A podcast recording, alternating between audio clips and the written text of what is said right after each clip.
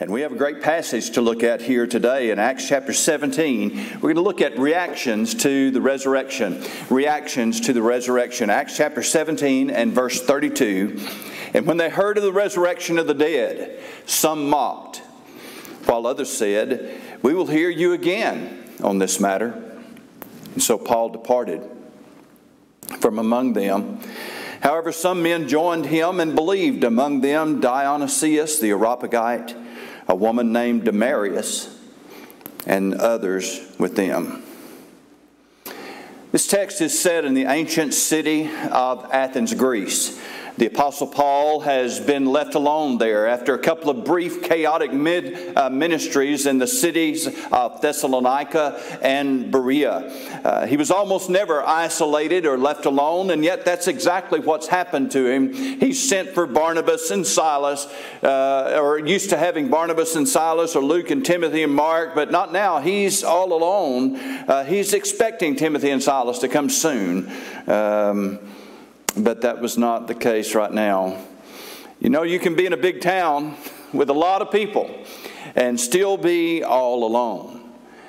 Ancient Athens was a huge and sophisticated city. It was renowned for its culture, it was renowned for its architecture, and as a center of learning. The golden years of Athens had long since passed, uh, yet still, Athens was a cultural center and an educational center uh, for the ancient world.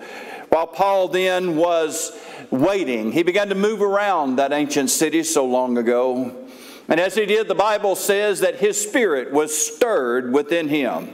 Now, he hadn't planned to be there, uh, he had not planned to start a church there. But he didn't want to waste his time there either. And so we see in verse 17 that he reasoned in the synagogue with the Jews and with the Gentile worshippers and in the marketplace daily with those who happened to be there. Then certain Epicurean and Stoic philosophers encountered him, and some said, What does this babbler want to say? Others said, He seems to be a proclaimer of foreign gods because he preached to them Jesus and the resurrection. Paul had the opportunity to go to the synagogues, which were the local religious gathering places for the Jewish people. There were Gentiles who believed in Israel's God, the Gentile worshippers who would gather there at the synagogues as well. And so he could address them and talk to them. And he talked to them about Jesus. But he also then went out to the marketplace. Now, we don't think about marketplaces much anymore, at least we haven't until recently, and all of a sudden they've come back into world attention again. But those marketplaces and the ancient places were kind of like our malls today. Imagine going to the mall and meeting the Apostle Paul. What an opportunity that would be. Paul found a place to hang out. And he would talk to people. And the Bible says he reasoned, and that simply means he conversed or he disputed, he argued. It referred to exchanging viewpoints and ideas or beliefs. This was something Paul did everywhere he went. He would always begin, no matter what the circumstances, with trying to disciple people, trying to see people saved, trying to see them baptized and added to a church. And that was never uh, something that changed in his life. And the reason was because that was what Jesus told us to do. As Christian people, we started doing this literally from the day of Pentecost and because Jesus had told them in Matthew chapter 28 and verse 19 go into all the world and make disciples of all nations, baptizing them them in the name of the Father and of the Son and of the Holy Spirit, teaching them to observe all things that I commanded you. And lo, I'm with you always, even to the end of the age. Then on the day of Pentecost, you see Simon Peter doing exactly that, standing up and preaching the Word of God. 3,000 people were saved, they were baptized, added to the church, and then they continued steadfastly in the apostles' doctrine. Folks, we've been doing that all these many centuries. Paul was doing it. We we are still doing it today. That's our task. That task never changed for Paul, and it hasn't changed for us. Modern Christianity is quick to seize on almost any substitute for the task of making disciples. We can busy ourselves on social causes, feeling good about it because we couch it in a religious setting. After all, it's the church, or we're doing it at church, or the church is doing it, so The reason why we so easily substitute other activities for the role of making discipleship is because, listen, it takes disciples to make disciples. You cannot share what you don't have. You cannot teach something what you don't know. And if we're not living a life as a Christ follower, we cannot make Christ followers. Anybody can swing a hammer or, or, or, or stick a shovel in the ground, but only disciples can make disciples. Everywhere Paul went, no matter what his circumstances, that goal of making disciples was always there. It was what he was and what he had. Paul had met Jesus on the road to Damascus, and it changed his life forever. He was never the same. And because he had experienced that life changing power of the gospel of Jesus Christ, he was eager to share it every time he got the opportunity. So here he is, alone surrounded by a huge city he had never planned to be in. And yet we see his spirit stirred to make disciples. It is a great time for us to ask ourselves a question today, church, and today as Christian people. We find ourselves in unprecedented circumstances. We find ourselves in situations we didn't anticipate. We never intended to be here. We never thought we'd be here. We didn't plan on being here. I promise you that. But we are here. And the question is is our spirit being stirred during these days to make disciples of Jesus Christ? Do we look around us then and see the open opportunities that are there all around us to share our faith and to put our faith in the Lord Jesus Christ on display. Need is everywhere. Paul wasn't put in Athens by a virus. He was put in Athens by persecution. That's what had him there. Preached in Thessalonica, and he had to rush out of town ahead of a mob that was going to kill him. He went on to Berea, and the people in Berea were very receptive. But it wasn't long before the people from down the road at Thessalonica came there, and lo and behold, he had to rush out again. That's how he landed in Athens, left all alone. What's he do? He has a spur, stirred spirit for making disciples. Let's ask ourselves this morning is my heart being stirred to make disciples? Paul's task had not changed, you see, by the change in circumstances. Neither has ours. Our task is still the same going into all the world to make disciples. That is the only thing that Jesus ever told his church to do was to make disciples. Everything we do then has to fit under that general umbrella. Is this something we're doing to make disciples for Jesus Christ? Now, some have mocked Paul because he didn't know the difference between a statue and an idol. I mean, uh, it was said that it was easier to find a God than a man in Athens. I, I don't know about that, but uh, I do know one thing. Uh, historically, we know it also, even today, there were statues all over that place. And somebody said, well, Paul called them all gods. No, Paul knew a God when he saw one. Now, these things were made of marble. Yes, they were statues. Yes, they were artistically renowned from all over the world. But yes, they were the depictions of their pagan idols. And the deities that were represented there were the fabrication of their own mind. Paul stepped right into that scene and preached to them the living Savior, Jesus Christ. And it wasn't just that he was telling them a story about a deity, the Son of God, who had died and rose again. Uh, uh, they would have heard that story a time or two before. This was something else. Because the message of the resurrection is not just that Jesus died and rose again. The message of the resurrection is that He'll do the same for you. That the life that could not hold Him in the grave is not going to hold you in the grave either. That the same life that God has given Him, He'll give to anybody who believes on Him. And as, as Paul then began to preach to them the glorious truth of the resurrection, then we find the responses that are mentioned in our text today. Paul gave everybody the same message. In Romans chapter 1 and verse 14, he said, I'm a debtor both to the Greeks and to the barbarians, both to the wise and to the unwise. So as much as in me is, I'm ready to preach the gospel to you that are at Rome also. For I am not ashamed of the gospel of Christ, for it is the power of God unto salvation to everyone that believeth, to the Jew first, and also to the Greek. For therein is the righteousness of God revealed from faith to the faith, as it is written, the just just shall live by faith. There he was. All types of people wealthy people, impoverished people, much like our town today. Look around the city of Cabot, Arkansas, you'll see people ranging from the highly educated, the educators themselves, the professionals and entrepreneurs and businessmen, all the way down to the blue collar workers on the other side of the spectrum, the day workers, then the essential workers. We have them all. We have stable families, uh, long, long term generations of stable families. We have uh, single moms and, yes, even single dads these days. Some of these families are enjoying their extra time together. Some of them are about to pull their hair out. I, I know how it is. I ask you again is our heart stirred for making disciples? Paul's was. Paul's was. I wish I could tell you that a massive revival broke out in Athens, but that's not the storyline. It would happen in other cities.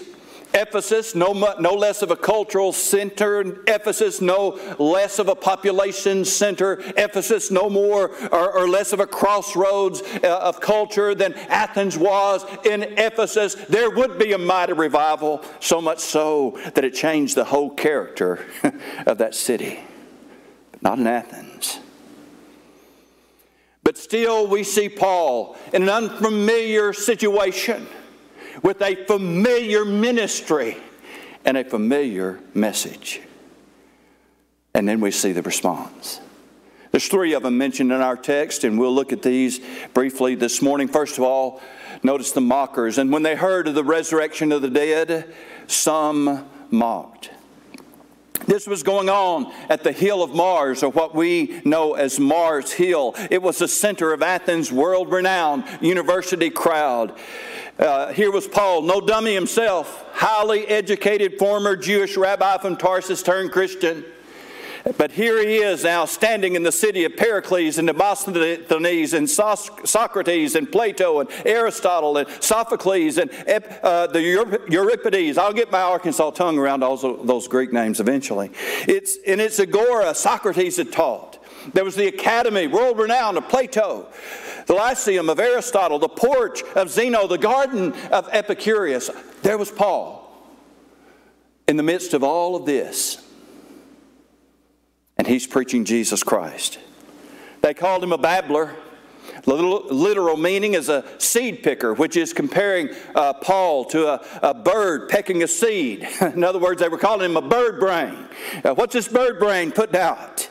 Uh, you don't have to travel very far in today's world to hear that exact attitude levied toward the people of God. I read an account recently of one of our national political leaders, and the person who was writing about him said he didn't even believe in science. well, you must be an idiot. Believe something like a Bible or believe message of Christianity? That's exactly what Paul was facing there in Athens.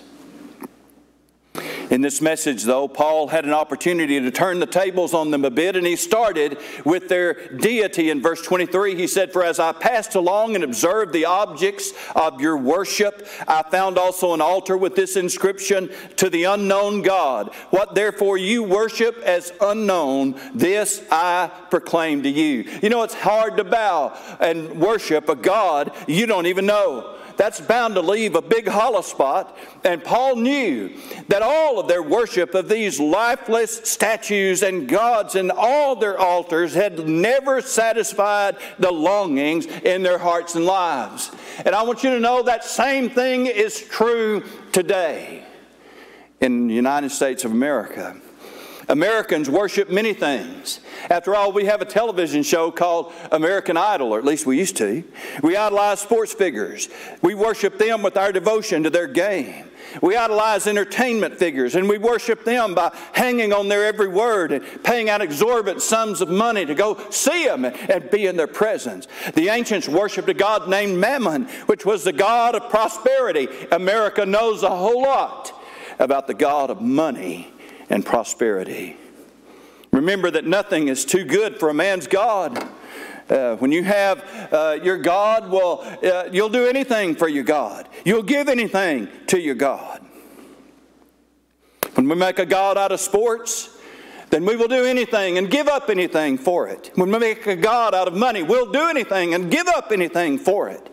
We make a God out of entertainment, you'll give anything to it and for it. But I want to ask you something this morning as Americans. Listen, where's your God now?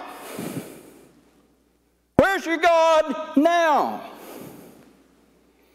How much does it take to put your gods out of business? Something so small, I, I can't even squeeze my fingers in the, close enough to, talk about how small it is. A virus you can't even see. Yet, all these things that we have worshiped and idolized and given our lives to, they're all gone. They're all shut down. Can your God be shut down?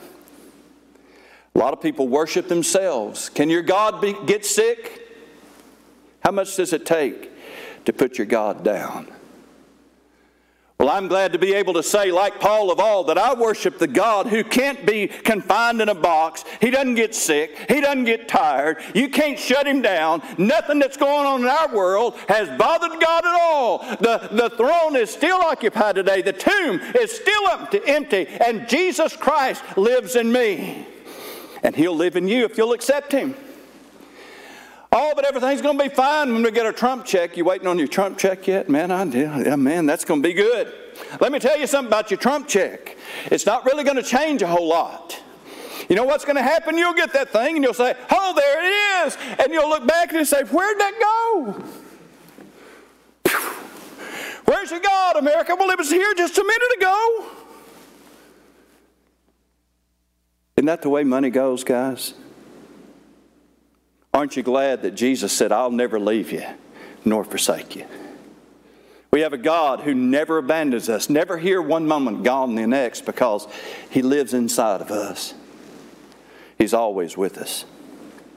Well, he moved on, and he says then in verse 24, God that made the world and all things therein. Remember, we're talking about the mockers, those who were mocking God, and yet Paul is responding to all that. Let me talk to you about this God you don't know. This is a God that made the world, verse 24, and everything in it. This is the God who is Lord of heaven and earth. He doesn't dwell in temples made with hands, neither is worship with men's hands as though he needed anything, seeing he gives to all life and breath and all things. Verse 28, for in him we live and move and have our being. You see, Paul wanted to remind them that we become like what we worship. And their gods were dead and empty, and their worship left them the same way. And the gods of America will do the same thing. Paul's message then and our message today is that there's only one God who is alive. and that one God has a name, and his name is Jesus. This is a God who came and was born into this world and who lived a sinless life, who died on the cross, was buried, and rose again. I call then today on you to believe in the God who never leaves you, in the God who will forgive you of your sins, the God in whom you can live and move and have your being.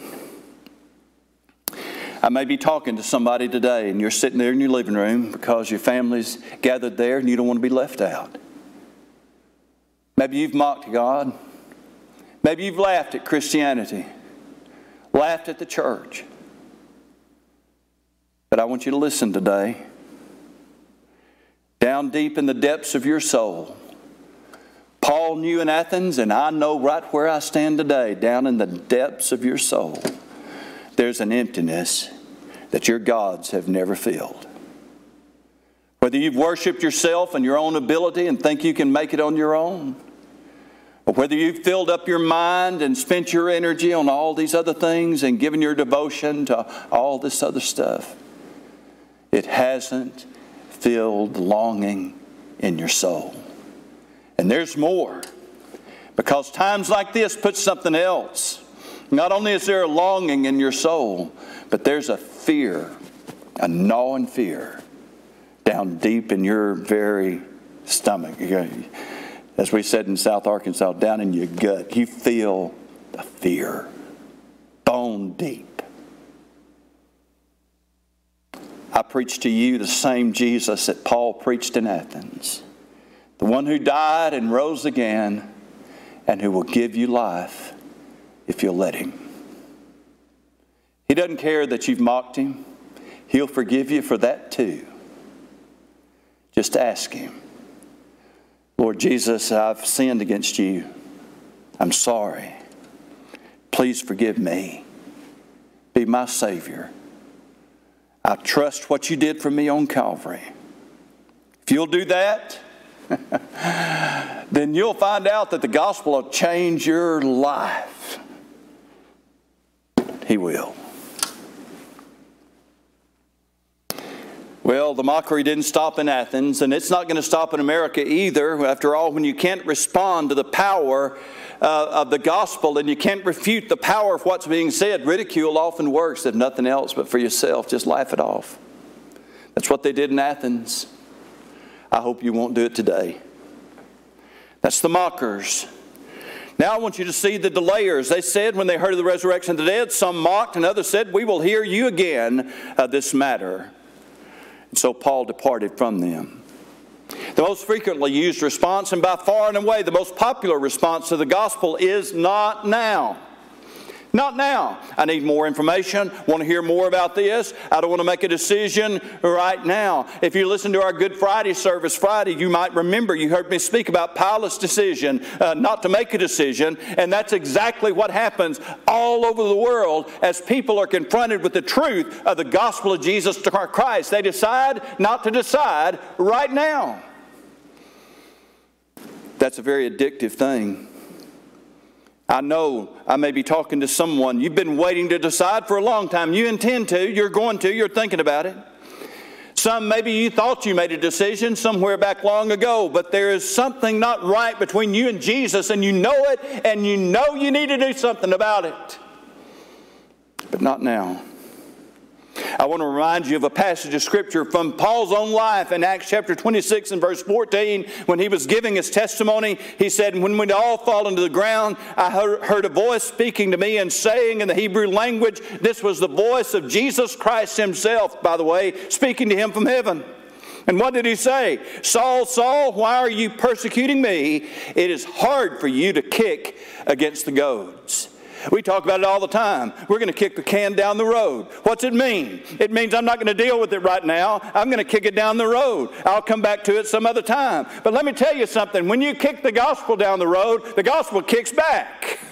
yeah, that's, what God, that's what Jesus said. It's hard for you to kick. It's got a point on it. When you kick that can, it kicks you back. And the harder you kick it, the harder it hurts you. You're trying to avoid making a decision. And that is a chronic problem in every area of life in America today. It's a shame how many people are living these days without a marriage commitment. Men, you're putting off doing something you know you need to do. And that is marry that woman who loves you, who gives yourself, herself to you, who has borne your children. She's not going to ask you. She's waiting for you to ask her. And you've put it off, and you've put it off, and you've put it off, and you've put it off. I want to tell you something about it. It locks you into a cycle of, of, of delay. It's addictive. There's always another excuse for why not now? Why not now? Why not now? I may be talking to some man right now that needs to get on your knees, and the first thing you need to do is you need to apologize to that woman that you hadn't carried through with your commitment to her the way you should have. And then make it. If you need somebody to marry you, call me. I can practice social distance. We can go out in the yard and we can take care of it. I use that this morning simply as an example because we see it all the time and some of you are living it out. It is how we get addicted to saying, not now. I'll do it later, but not now. And that is the most dangerous thing we can do in spiritual matters. We'll hear you again, they said, Paul. Said to Paul, we'll, we want to hear you another time. No, they didn't. You know how I know that? Because the Bible says Paul departed from them. Paul left. We'll hear you again. No, they didn't. No, they didn't. The delay tactic always finds another reason to delay, and Paul knew that you're wasting your time trying to appeal to that. You want to hear me again? Paul could have said, Sure, I'll give you another chance. He didn't. Because he knew their only hope was to break out of that cycle and say, Now, now, now is the time. Today is the day. I'd encourage you not to even wait to the end of the service. You don't have to, right where you're sitting or standing, right where you are. You can bow in your heart. You can get down on your knees. It don't hurt you none. And say, Lord Jesus, I'm sorry I hadn't been saved before. Please forgive me. Please forgive me for those times I've mocked you. Please forgive me for the times that I've gone my own way. I know you took my sin to the cross and you live today. Please forgive me and be my Savior. He'll save you right where you are and right now. So, on that hill long ago in that ancient city, there were the mockers and there were the delayers, but thank God there were also the believers. Verse 34. Some men joined him and believed, the Bible says.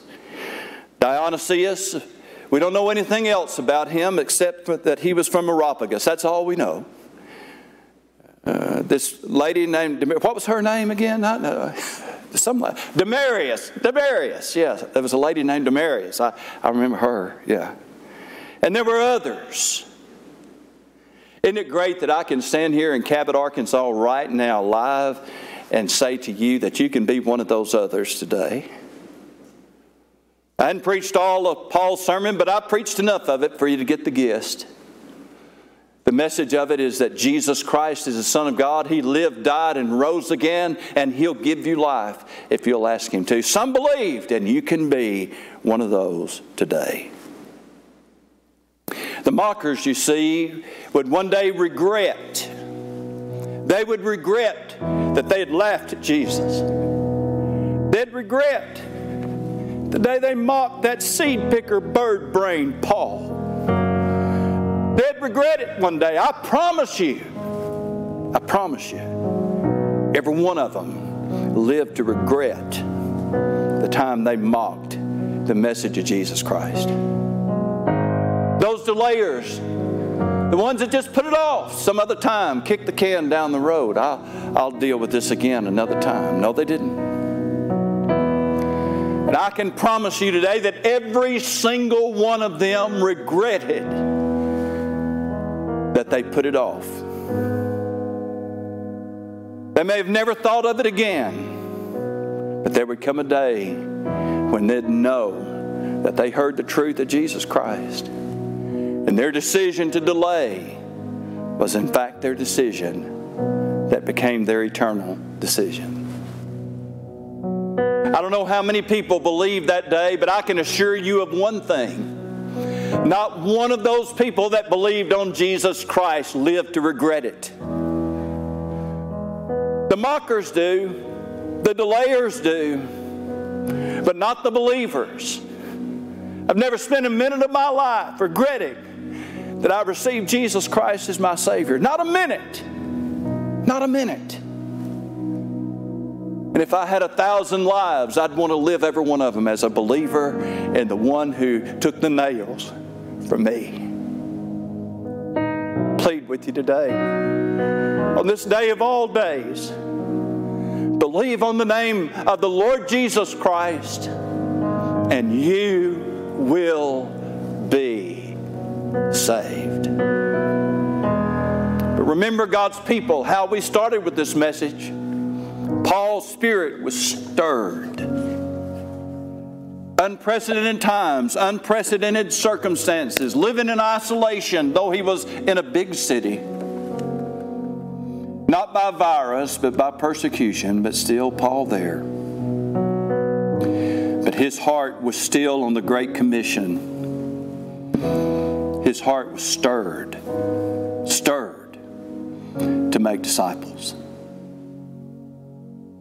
We're going to have a word of prayer, and then our praise team is going to come and lead us in our closing song. Join me as I pray together. Lord, I pray right now.